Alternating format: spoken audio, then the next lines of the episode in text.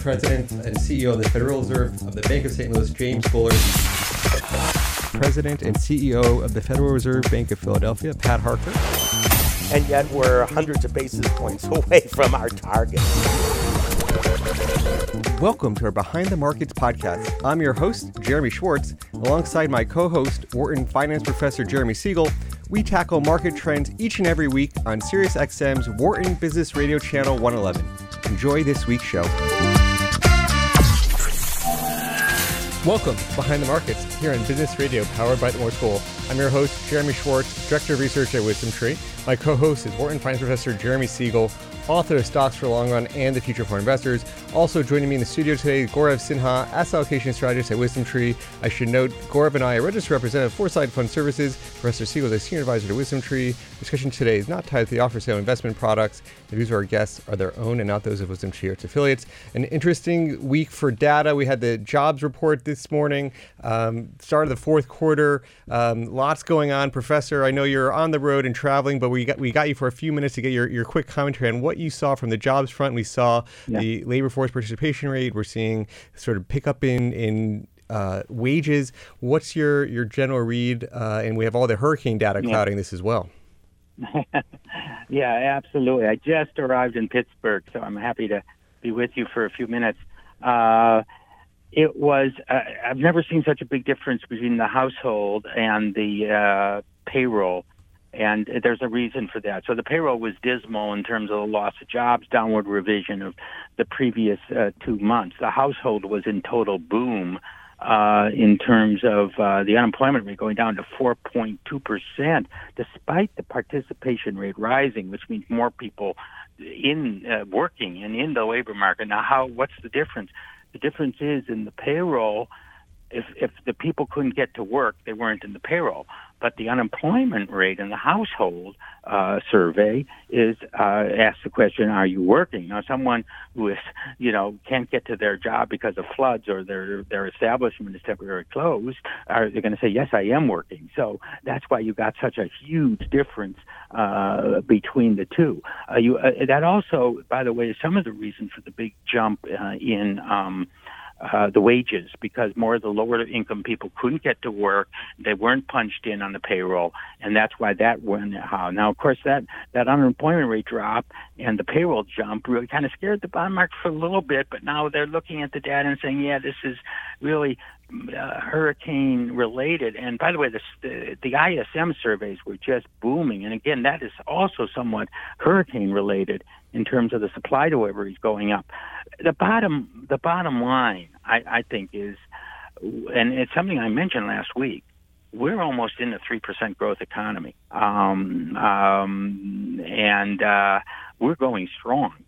And uh, uh, you know, I'm not saying it's Trump's policy. Of course, he'll take credit for it of that. But we've had improving productivity and we've had uh, you know good employment. Again, it, there's no question that the the hurricane is definitely affecting the payroll, uh, but the household shows tremendous strength. And even if you make a correction for the service deliveries, which pumped up both the ISM manufacturing and service, they were still strong uh, going into the fourth quarter. So, um, you know, uh, we'll get more data that'll help solidify it, but I, I think the economy is still running strong. And we, uh, you see the 10 year, you know, moving up to 2 3. I mean, this is 2 4, actually, almost two three eight. I mean, 2 4 has been the peak that the 10 year has been at or in, in the last six months. So, uh, really interesting whether people think it's so strong that we might actually break the 10 year uh, to 240.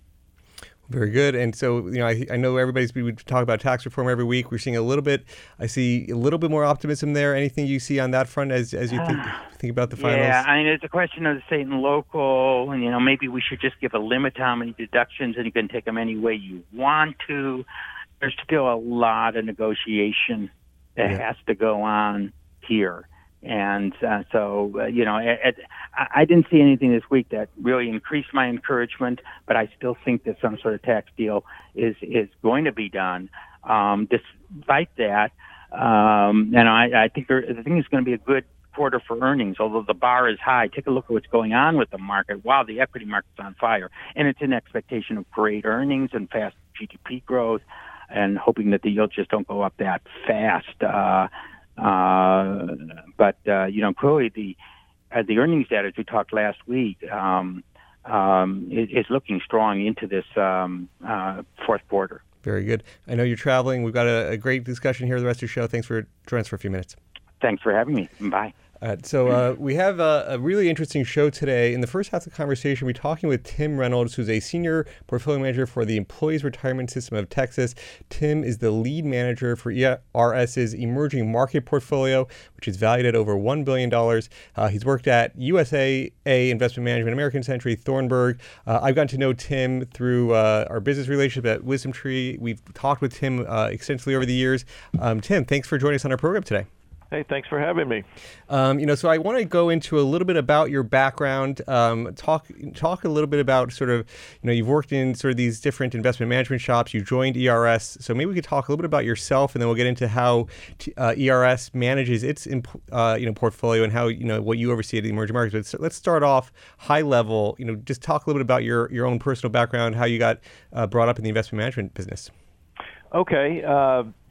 I've been doing this for about 25 years, and I actually started out more on the public real estate side, um, running a REIT portfolio before REITs became so mainstream, and then uh, gravitated over more to the domestic growth side.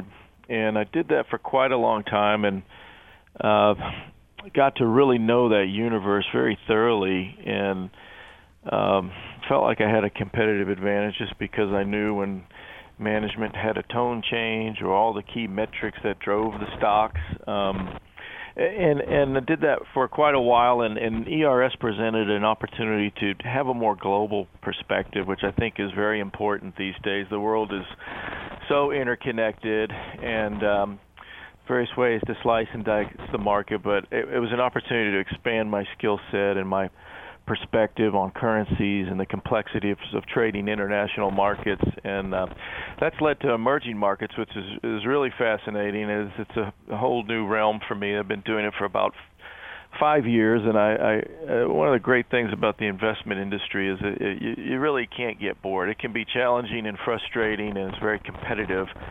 But it's your own fault if you're bored. There's always so, so much to learn, and that is particularly applicable to emerging markets. And I sort of use the analogy I've heard of people who are very informed on wines. You, you can never be a true expert. Uh, microclimates, different years, different vintages, different types of grapes.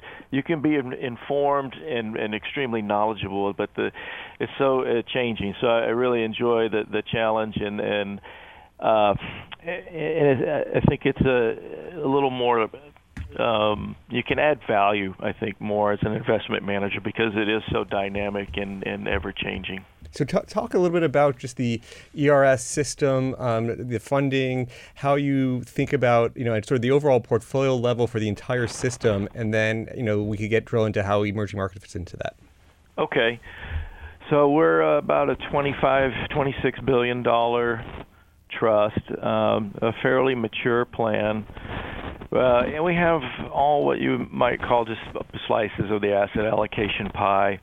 Uh, used to be a more plain vanilla stock and bond portfolio, but in the last 10 years, really have developed the alternatives program, things like private equity, private direct real estate investing, hedge funds, um, to complement the traditional stock and bonds. So we're a, a diversified. I think we have a very talented group of professionals managing the trust and uh, emerging markets is about four percent of total trust assets now at at four percent, and uh, that's a portfolio we run in house. On the public equity side, we do mix uh, external managers who have capabilities that that we might not have in house, and then we complement that with um, our, our own internal stock picking effort. Sure.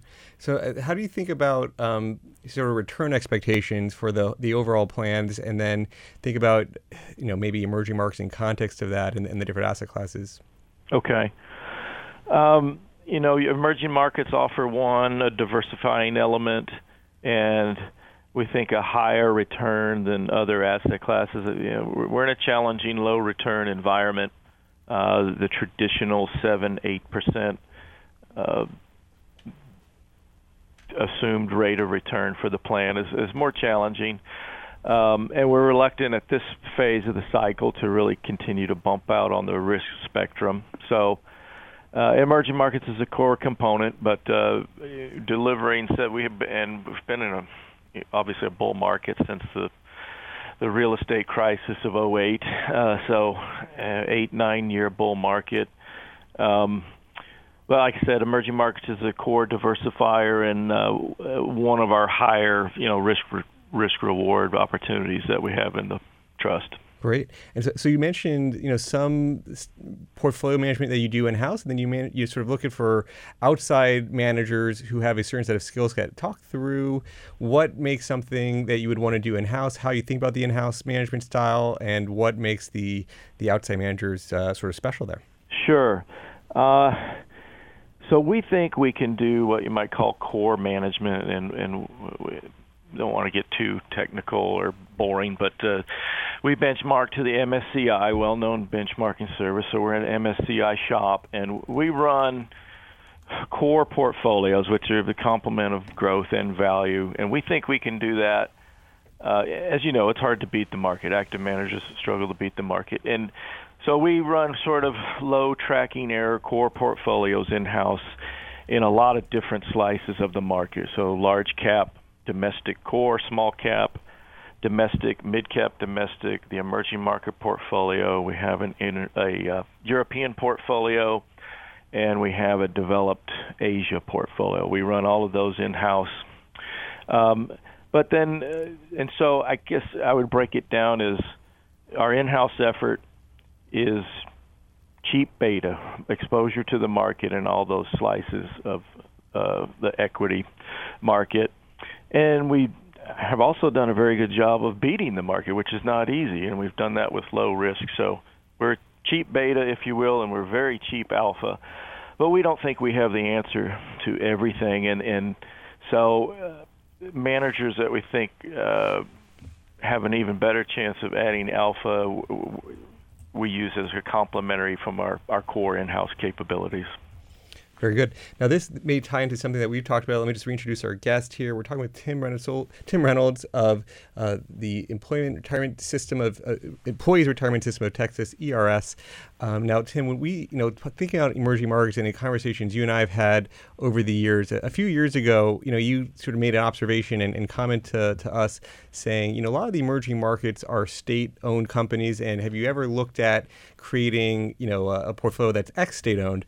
Um, so you and I went back and forth on this concept a lot, and, and really you were, you know, uh, a key pioneer in sort of thinking, pushing us to think in this regard. Talk about, you know, what you see in the industry, what led you to sort of guide us in that path, and, and how you think about that. Sure.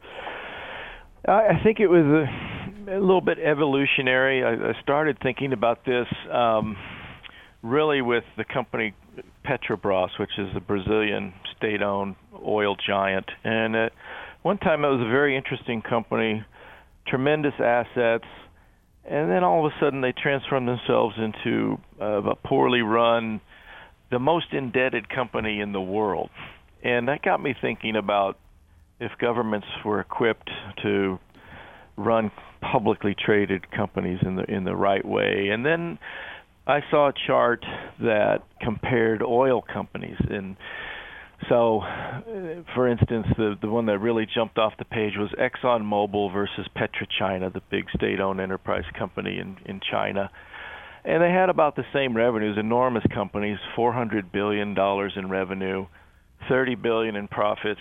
Those were very much the same, but PetroChina has 545,000 employees, and ExxonMobil had 75,000 employees, generating the same amount of revenue and profit. So again, that uh, was another turn of the crank that uh, maybe you should treat these state-owned enterprises, certainly from a valuation standpoint, differently than uh, private-run enterprises. And and so it started with me wanting to really have a, a kind of a designator. One would be state-owned and one non-state-owned, and, and I could just sort them and treat them differently. Make sure I was using different valuation metrics and treat and, and then slowly I noticed it seemed like the market was doing the same thing, separating the inventory.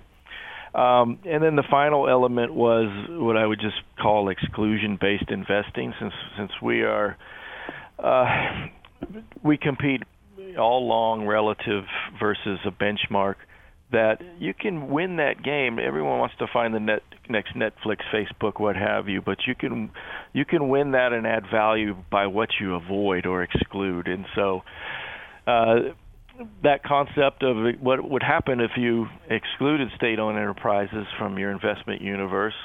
Uh, I got you. And then uh, you guys took an interest in that, and were able to do a lot of the heavy lifting, quantitative stuff that I never would, and uh, I think the results were pretty fascinating. Yeah, and, and the the, I, the last thing I would just add to that is sort of our mantra for emerging markets.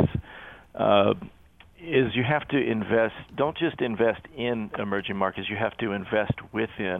It, there's 850 companies in the MSCI universe. Some should be avoided. There's lots of ways to slice and dice. So it's it's hard to describe emerging markets with blanket statements. Uh, you know, they're cheap, they're rich. You really have to crack the universe apart. So that that the stripping out the state-owned enterprises fit into our how do you invest within, not just in emerging markets? No, it was such an interesting conversation once you led us down that path. And it was, you know, 30% we, we found in the broad EM indexes that were state owned. And, and you get, at the time when we were looking at a few years ago, you had things in China where this was before some of the big China tech companies, and you would have 70% of a traditional China index in these, these state owned companies. And, you know, we said, well, what if you just removed them? You would have, you know, very little weight in China. Um, you're going to have some sector tilts, very little energy, financials. You're going to be much more consumer and tech. And we went back and forth. Talk about, you know, what you were, if you think about trying to just own the, the category and, and trying to tilt it towards non-state ownership, so of the considerations if we were to just remove them all, like how you were thinking about that type of decision.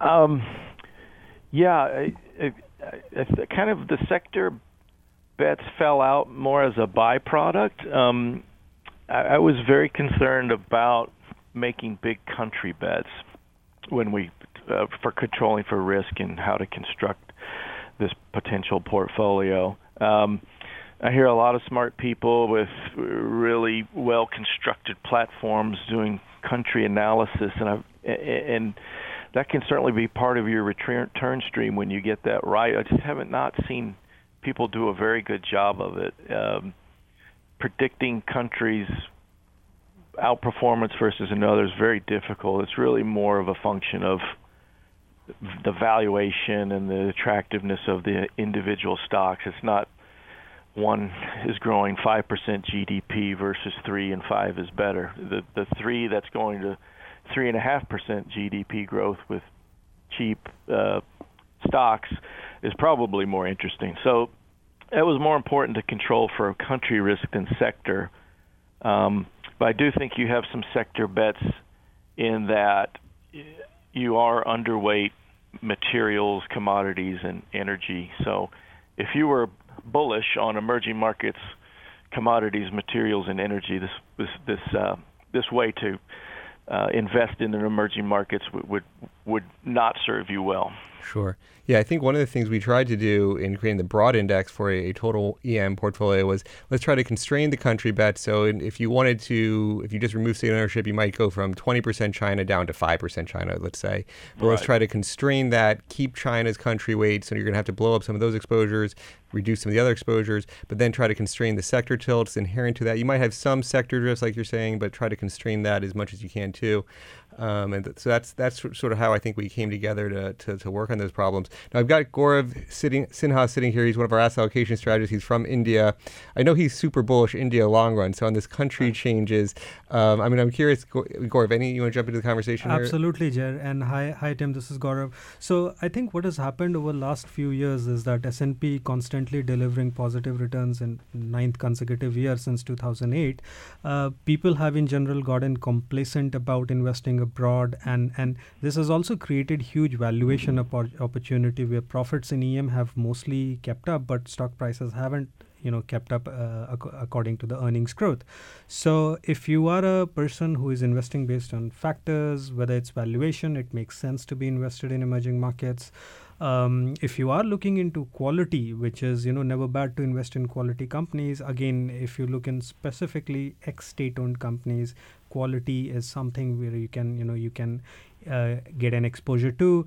Uh, Tim, I would like to get your thoughts on EM small caps as an asset class. What what what do you think of EM small caps? Do you think it's the right time to be in that? Uh, because small caps are often more closely tied to local economies, and as local economies expand, small caps usually tend to benefit more than the large caps.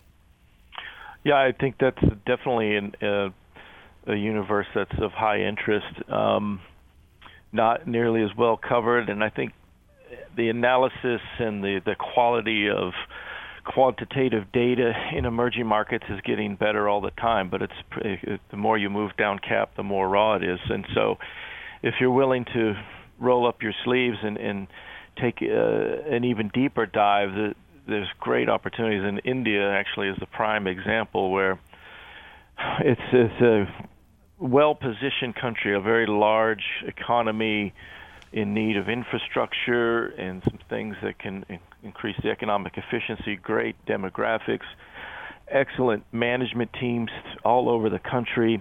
But the larger cap uh, are, uh, tend to be very expensive.